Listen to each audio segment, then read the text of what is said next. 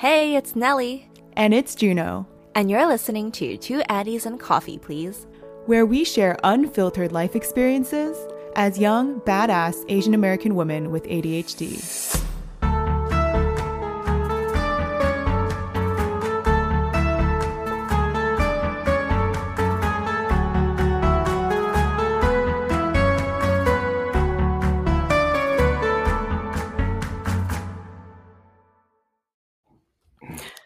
Welcome to another episode of Two Addys and a Coffee, Please. Today we have a really special guest, Henry Zhang. He is a doctoral student at the Rutgers University Graduate School of Applied and Professional Psychology, freelance programmer for psychologists, a longtime practitioner of Thai boxing, wrestling, and jiu-jitsu, and an Asian American with ADHD and on the spectrum.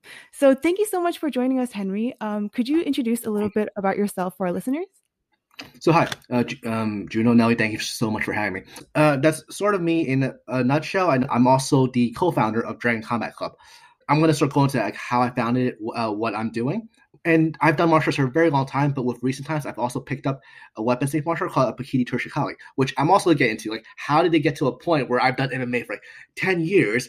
How did I end up teaching other people? So and like, upon reflecting, I'm kind of realizing like how much ADHD and autism, but particularly being on the autism spectrum, sort of played a role into like what I do or what I've actually done. I think what I'm most curious about, and I feel like our listeners are also super curious about, is um, your experience with being um, someone on the spectrum as well as having ADHD. To start off, we'll define some terms. So, according to the National Institute of Mental Health, ADHD is defined as a persistent pattern of inattention and or hyperactivity and impulsivity. And autism spectrum disorder is a developmental disorder that affects communication, interactions with other people, interests, and behaviors. And it's a spectrum disorder because there's a wide variation in the type and severity of symptoms people experience.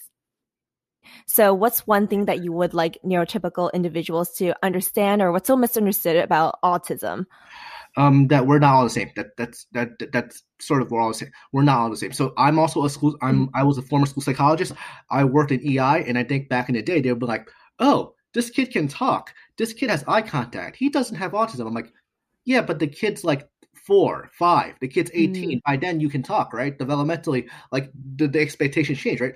Um, we are not the same. Um, there's also a stereotype that I know that like you know they're they're all like they all have like a splinter skill. Um, many do, right? There are unfortunately many that don't. So don't let that surprise you if they don't have like that special uh, skill. Um, certain people are what we call two E, twice exceptional. Uh, some aren't. Uh, you know, like I said, if you meet one kid on the spectrum uh, or one adult on the spectrum, right, you've only, you might have just met that adult. Um, I do meet some of the stereotypes on it uh, of be on the spectrum. Like I have very advanced pattern recognition. I do have a very eidetic memory, which is comes in very handy, which accidentally came in handy sort of later on. And there's and the thing is that what do they have a lot of it is sort of the socialization, right? So it took me a while to understand theory of mind because I had uh, because I can see stuff. I can see through. I have a good like visual memory, so I can almost see through a wall. I can memorize a map. I know which dire- I can. I know what direction I'm looking at if I'm in New York City, just because of triangulation of objects, right? Um, mm-hmm. Or even when I was five, I memorized all the subways maps. So you have all this stuff in your head, and also don't forget. Oh, I also multiplied to like eleven when I was like five and whatnot. Grandma drilled. Oh it. wow! It wasn't developmentally appropriate, but it worked on me, right? And you're like, oh, this is great, right? This is wonderful, right? When you like assume that the other all the other people know the exact same thing you do. Mm-hmm. And it's mm. really frustrating, right? And you're like, "What the fuck? You don't know this shit?" Like, you know, like yeah, you know, you curse them. You don't have the best social skills, or you, you curse them out. You call them idiots, and you know that's not very conducive to uh, making friends, right? Or you pick up like terminology that's not really socially appropriate for a situation, and you know it makes you very like I guess it could make you very nerdy. It could be overly pedantic. So, um, I've had to learn how to code switch actually like like mm. when to talk like talk like an academic, when to talk like you know like maybe like somebody you know talk to someone that hasn't necessarily had education, understand like when to connect with somebody, um, and also of course there's the verbal like there's the idea of masking. People who are autistic and you know they they have typical or above average cognitive functioning they can map they can disguise themselves as neurotypicals right because why i want to get my fucking job i don't want to be discriminated against right? Or for me, I've had a history of being discriminated against, right? I've lost people, you know, like there was, you know, somebody else close to, and her mom said, you know, this kid doesn't have a future because, you know, he's on the spectrum. Mm-hmm. And I'm like, oh, fuck, well, I have to mask for like the next 10 years, right? Make sure nobody mm-hmm. knows that, mm-hmm. right? And that's very tiring. That is yeah. super, super tiring. So I have to know when to mask, when I why should when when it's okay not to mask or when it's even appropriate to mm. to be completely like unfiltered because as I've discovered recently, there are times when it's useful, especially if you're Asian American. But we'll get to that later. I can definitely like empathize with that. Being unable to be fully yourself and mm-hmm. being afraid that other people will have certain stigma, discrimination yeah. against you. Mm-hmm. So, like backtracking a little bit, when was the first time you got diagnosed or Oh, was fine. Got it. He brought me to America, and then boom, something was up. Uh, what happened was was that I was so I lived with my grandma until I was four, uh, I my mom went and uh, dad by biological father because he's not in my fucking life, but he moved he moved here right, and basically they moved here. My grandma took care of me.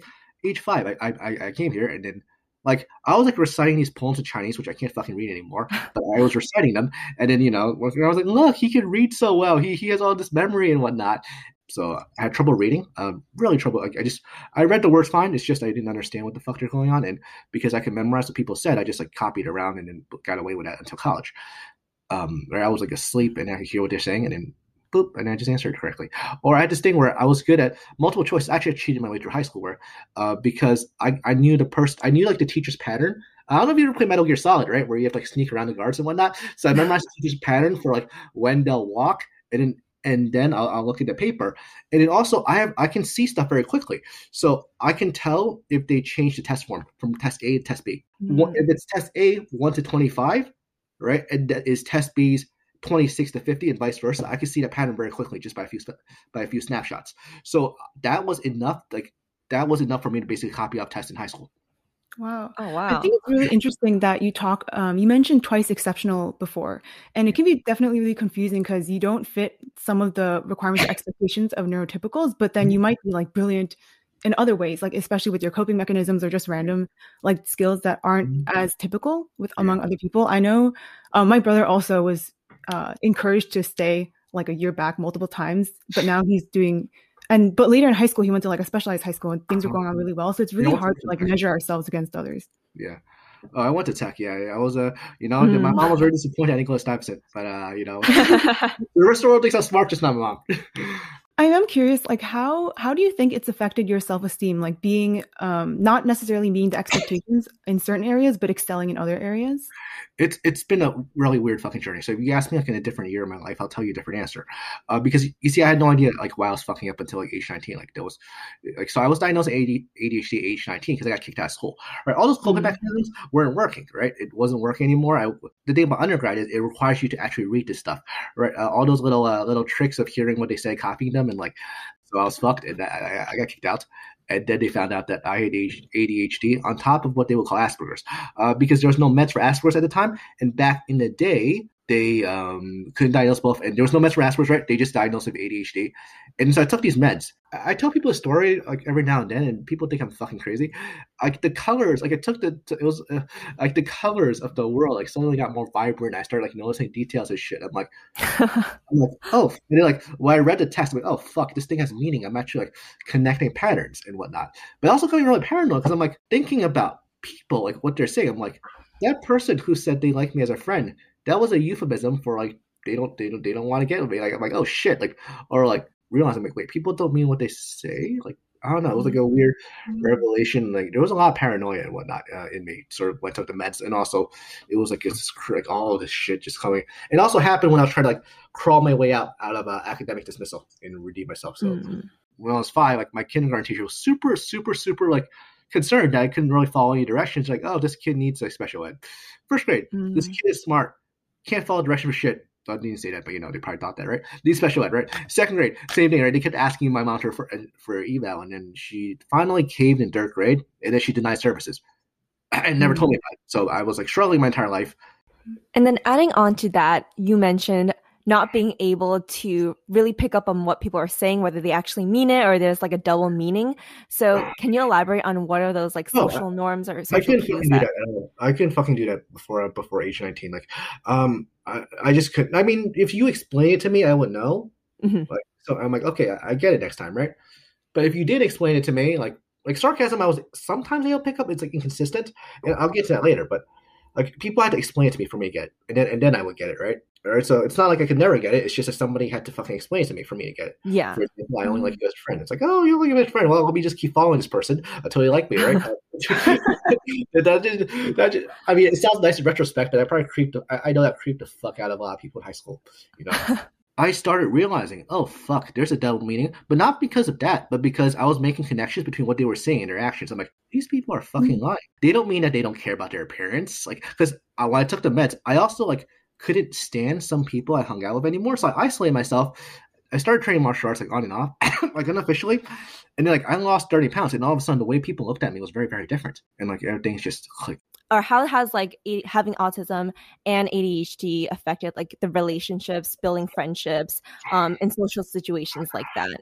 I think autism, I think that still sticks with me is that mm-hmm. I have friends that I share hobbies with. Other than my fiance, but my fiance, we watch movies together, you know, together. But other than that, either we went to school together and you know we were tight because we wanted to get over activities and you know somehow like we connected. You know, I, I trusted you that like, I had a really close friend in my master program. We trained martial arts together. We shot videos together, or we were. I, I don't make friends for the sake of making friends. It's just mm. why. Like I understand like neurotypicals do that, but for me, I'm like, why? Oh, interesting. What's the fucking point? You know, um, uh, would you say you're more extroverted or introverted, or like? I've never been able to answer that question because I can talk all day. I could go on a podcast. Um, as you'll hear later, I later went on a speech where people were very shocked that I actually said what I said. Um, I'm like, you know, I'm very outspoken, you know, when I have to be, but I don't like to go out and make friends for the sake of making friends. You know, it's, it's just like weird. Mm. So hmm. Oh. I think I relate, but like for a different reason and maybe to a smaller extent. I used to think that too, that to have friends with someone or to keep friends with someone, I had to create an activity to do together or a project we were working on together. Um, but when you you don't see the point of being friends, is it like the point of having people around you and having like friendly conversation people around you, or is it just the idea that you don't understand having like a continuous relationship with one. No, person. we still continue. We check in on each other, but I don't. I don't make the point to, to like you know like if you do want to hang out, we hang out. Like my, my, my kindergarten buddy, my friend from first grade. I, like I try to see him when we're not busy. You know, like we have a lot. Mm-hmm. We have. Mm-hmm. we found out he has ADHD as well. As well. Um, you know, like I'm happy to see him again, but uh, that's existing friends, right? But calling out to make new friends for sake of making new friends, that's, that's never made sense to me. But you reached out to us, and I feel like now we can develop a friendship. wow. Well, I don't know. I just felt like it was the right thing to do. It was, it was weird. Yeah, you're right. I did. yes. I don't know. I'm just like, why not? Why the fuck not?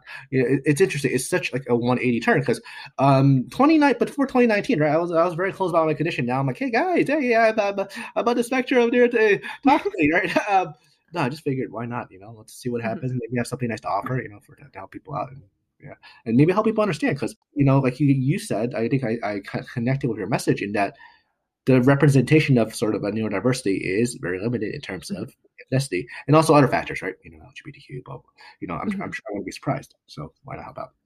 Yeah, I definitely agree. Like the representation of neurodivergent people is not really representative, even though we always say, like, oh, we want to be inclusive and diverse at work. I feel like it's rarely actioned on in reality. yeah, that. So about that, I feel like when they do take action on it, it's like, uh, yeah, like a check, like just check this off. Not like understanding why diversity is important, right? Or they just shove someone in and then they make you fit that mold, anyways. Mm right? And that creates some of the problems that we have today. Which uh, you, you can tell. Uh, I think you know which one I'm talking about, but we'll segue mm-hmm. to that when you, when you ask me. Yeah. So I remember when I was working um, at like a corporate job in my mm-hmm. internship, and then mm-hmm. I had a coworker who has Asperger's, and he was really upfront in communicating that with all of us, our mm-hmm. coworkers. So we were very in tune in terms of what his strengths were, what his weaknesses were. Mm-hmm. And there was one thing that he really struggled with was understanding like social cues. So when he answered the phone, he wouldn't say hello, and he would just like hang up right after he got an answer. And I think understanding and being empathetic to what he knows and doesn't know, I would just say like, mm-hmm. oh, this is what you need to say. I don't know why we need to do this. It's just social norms, so I just do it. And then yeah. he really appreciated that feedback. Um, and I think it helped him progress further. But I think a lot of times, if we are suppressed in actually saying that we have X, Y, or Z because of that stigma and discrimination. So, do you have any advice for people who are dealing with certain mental health issues and they feel like they can't really speak out on it or get mentorship or ad- advice in any way? Uh, so I'll be very honest. Read the room. I mean, like I said, I've been ostracized uh, for my condition before, but then mm-hmm. I've also been very welcome for my condition before. If you are not open to telling them what you have, because unfortunately, a lot of the world is not fucking educated about it. Right? You have every right to be concerned. Like you know, I feel like you have to be in a relatively privileged space in some way, shape, or form for people to be open for it. For example, being in the United States of America versus another country, right? Mm-hmm. Um, so I, I, I want to sort of put that out there. That being said, if I feel like at a minimum you want to say you want to request for accommodations and you want to be specific about what kind of accommodations you you have and start with there and see if they can work with it. A lot of um, the struggles that you have are related to autism, ADHD, and being Asian American is another part of your identity. And with that comes its own struggles. So, can you elaborate a little bit more on like having all of these social identities intersect and your experience and what has been going on in the climate of social issues today. And then 2020 hit, right? COVID 19 hit. And then that, and then fucking that orange motherfucker was like, China virus, Kung Flu, and fucking just kept repeating it. China will be accountable. Of course, they're not. Nobody's gonna swim across the Pacific Ocean and go fuck up the Chinese government, right? They'll probably get shot in the spot. So guess what? They started attacking anyone else Asian, mm-hmm. Asian. That created like that. That made being Asian American like like that that it's like okay now that became like out of all my identities being asian american became or chinese american became like the most dip like the mo- one that create the most burdens on the list. Prior to covid happening the racism towards asians was always there but yeah. i think covid just unveiled the curtains and now it's just blatant anti-asian yeah, sentiment. Asian and I think for me, when COVID hit, that was my immediate thought on the violence on Asian Americans. It wasn't even like, oh, this might not happen. In my mind, I was yes. like, yeah, it's going to happen. It's just a matter of when and how bad. Yeah, when how bad. Well, the thing, well, we knew because think about it, right? When 9 11 happened, right? Bush was at least somewhat polite about saying, like, hey, it's not all of them, you know. Some of them are nice, you know, something like that, right? So, so, right? He made a disclaimer to try to calm people down and they still mm-hmm. got fucked up and killed anyways. As opposed to 45, where he's like, he doubles down on that shit. He and he just keeps doing that, and he just incites more and more. It's like, well, if you do the math, you know exactly what's going to happen to us, right? So, yeah, it's unfortunate that I'm like making these calculations, but and unfortunately, also ended up being true.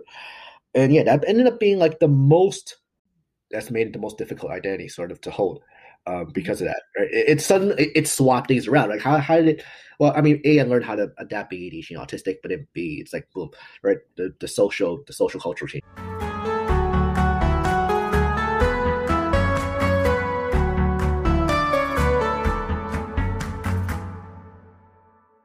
I really appreciated uh, when you invited us to um, a martial arts lesson that you were giving for self defense. Mm-hmm. Um, could you elaborate a little bit more on like what motivated you to take some of these initiatives to raise awareness um, and some of the other um, activities you were doing towards that? Just as a disclaimer, we support self defense, but do not condone and do not advocate for hate speech or violence. Okay, so I wanted to. I guess I'm going to rewind back to uh, February or March when we were where we were all getting fucked up for the color of our skin, literally, like very blatant shit, right? Um, we need like you, me, Juno, Nelly, like all three of us knew about it, right? Did the rest of the world know about it? No, unless they were like close friends with us and you really confided with them, right? The schools had no idea, right? So where did we go? We went to these like like crimes against Asians and like a bunch of other groups that watched that sort of monitored specifically for anti-Asian racism, right? Because we are like, yo, this is happening. Let's be there. You know, let's let's let's monitor and see what's happening. I'm like, check my social media. I'm on Discord. It's like another hate crime. I'm like, I've been training people how to prepare for the last 10 months, how to deal with hate crimes. What is the worst thing I could possibly see?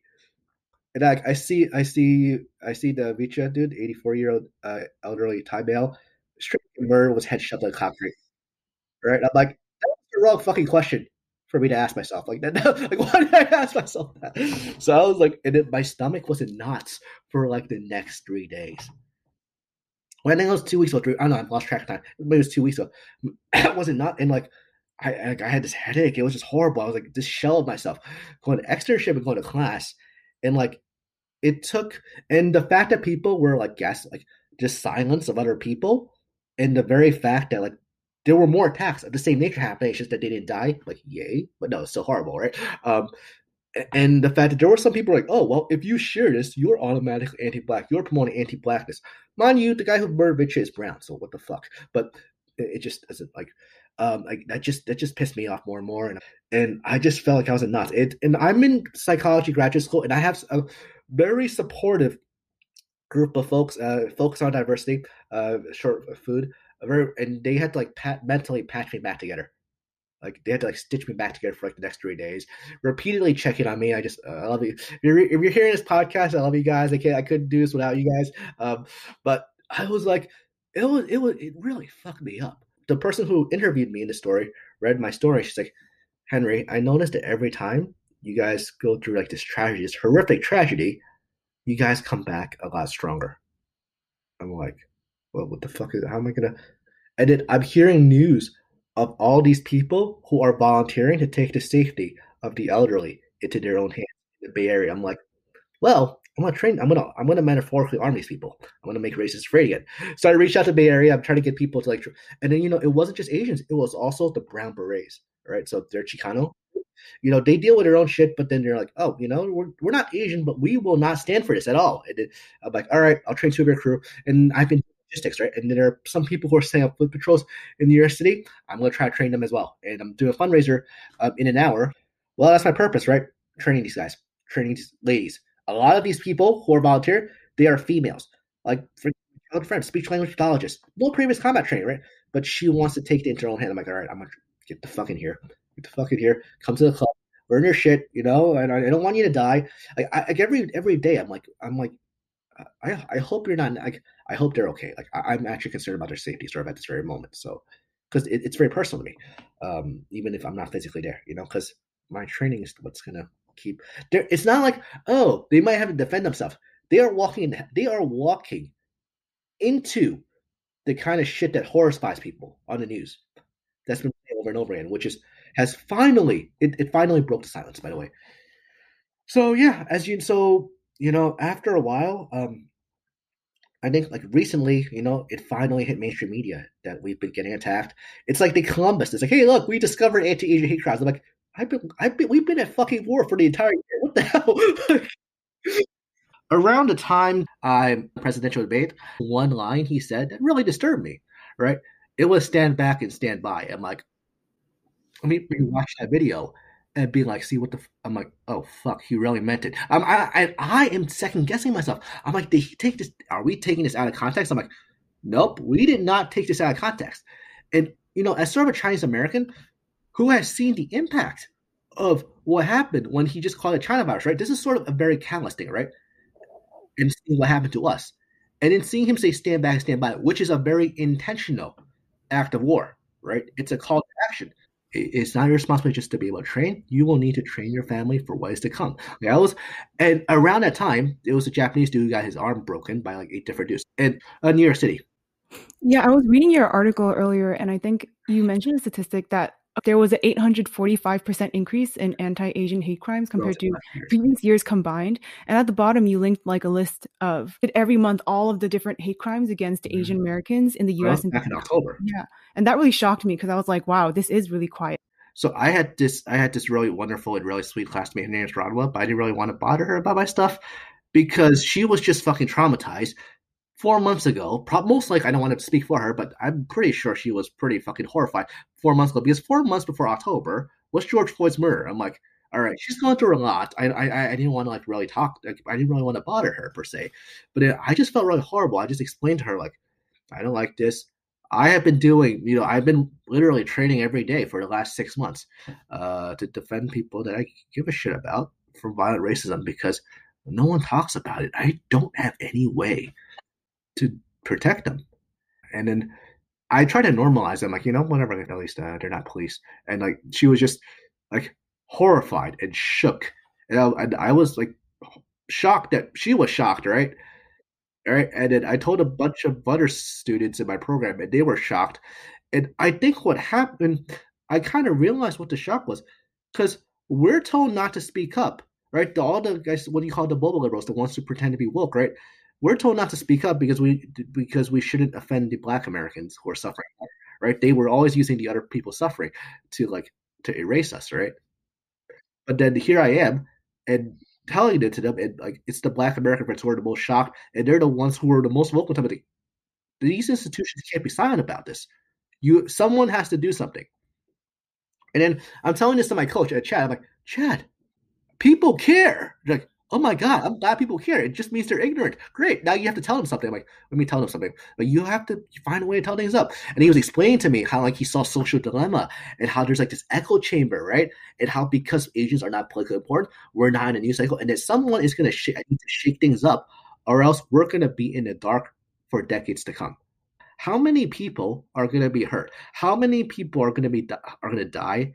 And how right? And that means that all these people who are supposedly anti-racist would be complicit, right? And that was the vision that I really horrific vision that I saw if nobody spoke up. So I emailed my professor. I emailed one of my friends. I'm like, this is what I've been doing. I've been training people. Recently, I showed all these articles. I'm like, I'm like, I don't want to be racist. I'm like, I want to speak out. Two days before a meeting, and then I basically, and then I told them like the life that I lived, and then like the entire school was like super horrified and super shook, and they emailed my story, not just to all the students, but also all the alumni and a bunch of organizations. I mean, all the professors said, you we're to change our syllabus. Uh, you know, we had no idea. You know, we've been kind of ignorant about this all this time. You know, and the thing is that like we went through like a few like workshops where it was about the racism pandemic, but it's like there was no mention about Asian Americans. Uh, what you know, I was hoping that like what I said would eventually inspire others to speak up, and they did. And in fact, a lot of the people they decided to interview me for their uh, diversity kind of class project, right? Because they wanted to learn more about like what they weren't, and I would. Exp- and I would explain to them sort of the gaslighter, sort of the virtue, say, you know, like and whatnot, the violence, how we were erased, how like as Asian Americans, we like at least like the ones who had my ideology and my beliefs who couldn't really voice it, right? We were trying to figure out how to help our marginalized, uh, you know, our other, you know, folks from other marginalized groups and survive at the same time, right? Because it, because white supremacy tricked us into thinking we didn't have a choice, and a lot of us decide, a few of us, a handful of us, followed this very difficult path that we had no words for. Aside from introducing the uh, sort of to, to uh, anti-Asian hate crimes, I also introduced them to a movement called They Can't Burn Us All. Because around the same time I was running DCC in the summer, in August, an 84-year-old lady was set on fire. I think I mention it earlier, right? and nobody fucking knew about it, right? It was it was just completely erased uh, by the by, by, the media, right? And they were set. It's, it's, not a political movement; it's a cultural. It's asking for a cultural change and whatnot. So they got they got exposed to it, and that's actually how I got in, linked with "They Can't Burn Us All" because of a series of accidents, thanks to sort of this very you know powerful empathy of a classmate of mine, you know, who um, I accidentally introduced all these people to anti-Asian crimes and the, the movement "They Can't Burn Us All." I think there's so many like different issues at play here where the most vulnerable Asian Americans are getting targeted. Usually, elderly Asian Americans, um, they don't know English and they might be first generation immigrants. That makes them a target in not having their voices heard because if you can't speak the language or have any like power, wealth, connections, that makes you so much less of an important quote unquote story to tell. Because after I gave my speech, and it wasn't by ethnic minorities. It was by their own people, by Asian Americans in these ivory towers, who did speak the language, but didn't live the same experiences, right? They lived in sort of these suburbs. And around the same time, a lot of other people came forward about being gaslit, about being invalidated. I don't want to say that the racism that you face when you're only upper class, when you're upper class, is invalid. No, like your suffering is valid, but they assume that their experiences, the ones who did have voices, they assume that their experiences generalized across all Asian Americans, which, as we all know, is clearly fucking bullshit. And I was very scared that because of all that anger, that people would not understand where that anger came from, right? Because nothing, nothing excuses vitriol, nothing excuses dehumanization. But I was afraid that things would get so bad that people would be lost as to why we were angry, where that rage is coming from, right? And I'm like, you know what? I need to write a story about what happened in 2020. Why things were fucked up the way it is. Why people are so angry. Why a doctoral student in psychology decided to start his own fight club. And why it, it literally fell on like a few outcasts to break the silence about anti Asian racism when the people who spoke were supposed to speak up for us didn't say shit. Or they did say shit, but it was to like fucking like we were practically drenched knee deep in blood. And they're yelling at us to tell us to check our privilege and like our anger. Like really? So I had to write. So I that was a really tiring story to write. You know, like my my BIPOC, my other my non-Asian BIPOC friends, they they loved that. They, they like, oh wow, as a black, you know, I could really relate to it. There were a lot of Asian Americans who were essentially because the terms anti-blackness and privilege were weaponized against them to just to to erase their suffering. They were like, wow, we need to talk about this, but in a very nuanced way. That's so great, you know. People are coming together. I sh- I shared a story time, and they were like, "Can I teach this in my program?" Like, "Oh shit, yeah." So now they teach this very crude, profanity written narrative by an Asian American as part of their systems theory and analysis class because it talks about multi- multiple intersection systems at once. And that's what you need to understand to deal with anti Asian racism and anti Black racism at the same time, which is what's necessary because it's so interwoven together, as people have literally just fucking found out the first article I saw was back in March of 2020, where a man in Brooklyn was stabbed like a horrific amount of times and he was just bleeding out. And there was no other mainstream media that was covering this. I think what's so surprising is that like the time man this attack happened in San Francisco. San Francisco is like supposed to be liberal and progressive and you know all of these issues are supposed to be at the forefront of people's mind, like being anti-racist, being like woke, quote unquote, but it's more about intellectualizing this and talking in theory and saying the correct political words, but not actually doing any actions or actually changing the mindset of people, but you're just covering it up in, in a way. When you see equity as checking check boxes, boom, you throw Asian Americans under a bus. When you see check boxes, right, you fix one problem, but you don't address the underlying cause, uh, cause of it the people who have been the most articulate about what the fuck we are going through are the black activists. The ones that are explaining like, yo, do not do this, do not use this erasure. Like they were laying it down, they were explaining how we were feeling. I'm like, why are my other Asian American folks not able to convey this? What is like why? We gotta do better. Like, you know, like, I'm very happy so for our allies. So, do you have any advice for the Asian American community on how we can speak up and take action? It's up to us to become better ourselves. Don't wait for what your leader's going to say. Don't wait for what your politicians are going to say. Do that shit yourself. Start mm-hmm. small. We are the change we've been waiting for. That's his philosophy. And mine is basically become the solution, right? We have to really become the solution ourselves.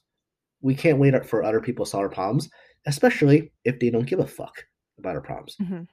Do you have any um, advice on how to develop that awareness and um, become more articulate about these problems and finding the support you need to have these conversations when other people might be invalidating some of them. So right now, a lot of Asian American it's still being invalidated, even though it's on mainstream news, which is weird. It's just fucking weird. I'm like, God damn, like white supremacy is so tricky. It, it programs people to do this fucking stupid shit. So I've, I've, I, I don't even have conversations. I'm like, mm. let me see who's concerned about it. Let's see what we can do about it. Fucking do it, document it, and move on and just mm. keep going, right? You got to build that positivity. Um, take it, like find some people and take action, right? Like it doesn't have to be a march like for me. I was starting a fight club, but I've that's the thing. People come like Henry, you're doing, you're such a powerful activist. You're a great. I don't see myself as an activist. Like I'm just a kid that knows how to fight and like happen to be able to explain shit to other people because I went grad school, you know, talk about learning and behavior. So now I'm doing it, and that's what I want to push. You know that you know if you're angry, we need to find a way to do something about it. Now, so that's action, right? But how do you articulate it? Because the problem is that people have historically had trouble articulating. Because here's the thing: oh, don't offend the black guy, right? Even after I gave my speech, like, oh, how did black people feel about? It? They loved my speech. They understood. You know why? I didn't blame it on them. I talked about how I you know, I'm very concerned about the safety and well being of my family and people aren't trained, right? Now have contact with, they're in danger too, right? And we have to talk about it. And that is not okay. I think it's important that when we speak, it has to be from a place of not dismissal of other people, mm-hmm. just so we could take their shit away. Like that's what the scarcity mindset promotes, right? Concern for the people that you love. You have to start there. You have to stay there. That's what you want to focus on when you articulate it. I think that's amazing that you use your skill sets and the strengths that you have a hobby in for martial arts and you're trying Mm-hmm. to use that in conjunction for the values and beliefs Mhm. that you support of speaking up and protecting your loved ones so i think combining those two shows us that we can do a lot more Mhm. than we think we can so instead of relying on politicians or like media or Mhm. whatever we can speak up like Mhm. going on this podcast and speaking with Mhm, us about your experiences writing about it i think there's so much we can do on our day-to-day lives that Mhm. other people think Mhm. that oh this is not going to make a change but even if Mhm. you affect like one person or a couple of your friends or even like a friend's friend to think about these issues it creates an effect that's so much greater than Yeah. what your expectations might be Yeah. so like thank you so much for sharing your story here Yeah. And sort of the other thing I want to talk about is sort of actions versus words, right? You know, when they think solid, when they think it's not possible to be pro Asian, pro black at the same time, you show that with your actions. Right? Show that with your actions. Because as I understand as sort of as somebody who's like uh, you know autistic, that I have many ideas that can't be conveyed in words, or I just don't have the fucking patience to be able to Mhm. convey it in words. So it's better that I just show it to you right away and have you figure out how the hell that happened. that's amazing i think you're super inspiring I love hearing you talk about these issues that you're super passionate about, and it's doing so much good for the Asian American community as well as the neurodivergent community. Yeah. That you are embodying those different identities and bringing them together and raising these issues up to the mainstream population that Mhm. might have been ignoring or not even listening. Yeah, so thank you guys so much for having me. You know, um, um, like your experiences in activism and raising these anti-Asian racist crimes, but Mhm. also like your experiences as an autistic person and having ADHD and all those struggles. So Mhm. all of these are like very intertwined. Um, so thank you so much. Thank you for listening to another episode of Two Addys and a Coffee.